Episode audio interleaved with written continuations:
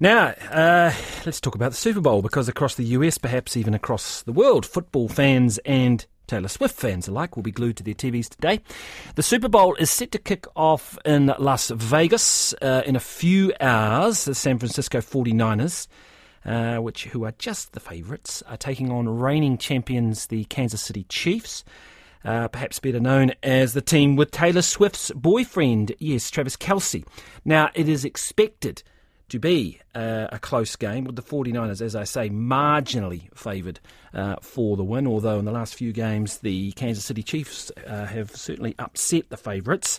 Now, they are expecting record uh, viewer numbers. Uh, we're joined now by NFL reporter Cameron Wolfe. Hi, Cameron. Cameron, can you hear me all right? Hello, how are you? Yes, very good. Yes, uh, tell us uh, this this Super Bowl uh, is shaping up as one of the perhaps the biggest ever.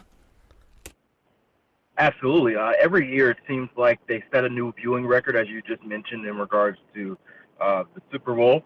Uh, this year, you, you, mentioned it at the top. Uh, there's a different uh, interest. Uh, normally, you get a collection of football fans, casual sports fans, and you know people who just want to get together for a party. now you have Taylor Swift fans who certainly will be all in and and cheering for one team in particular, the Chiefs, because Travis Kelce, her boyfriend, plays uh, for that team, and he's one of the better players. So uh, definitely a lot of uh, interest in this game, but also uh, the the uh, it's more than just football for a number of fans coming in.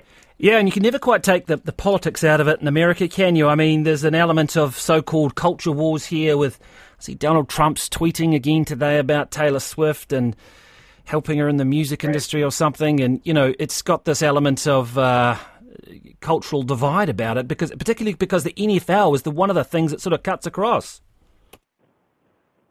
Yeah, it's interesting because politics are seemingly in everything in America, but sports has been the one thing that, that uh, it's been an equalizer. You see people, whether they're Republican or Democrat or black or white, um, you know, come together at rooting for their given team. So um, football has always been an equalizer, and the Super Bowl has always been an event for everyone to come together, no matter who you're rooting for. Obviously, politicians will use it for their own aim. Um, but ideally, people will be uh, getting together around their houses, around buffalo wings and chips and whatever they eat, and, and celebrate and watch without many of uh, the division that sort of uh, separate us outside of this. Uh, and, let's be clear here: if Travis Kelce scores a touchdown, there will be a shot of Taylor Swift in the crowd, won't there?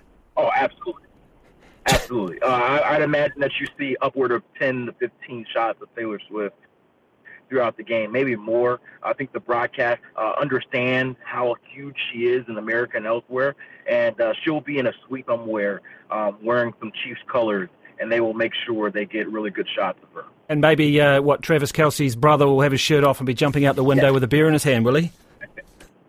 Yeah, I actually saw Jason Kelce at the Pro Bowl. I asked him, and he said he didn't think that he was going to go the drunken, uh, shirtless route this game. He said a lot of times it's nervous energy for him, rooting for his brother, rooting for him to win. And so sometimes that comes out in different routes, a shirtless, drunken mess.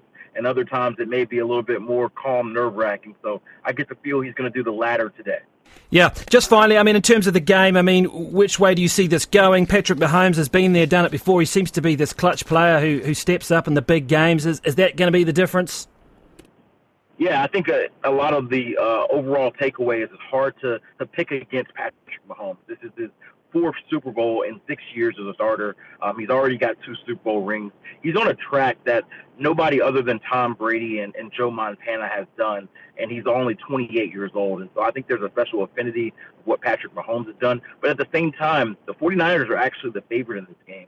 And the reason why is outside of that quarterback position, the 49ers are the better team in most of the other categories. And so the belief from the 49ers side is if we can make everything else go on our end, it doesn't matter if they have the better quarterback. So I can't wait. It's actually a rematch of the Super Bowl four years ago that was in Miami that I was at, and uh, the 49ers lost that day. They hope to get revenge today.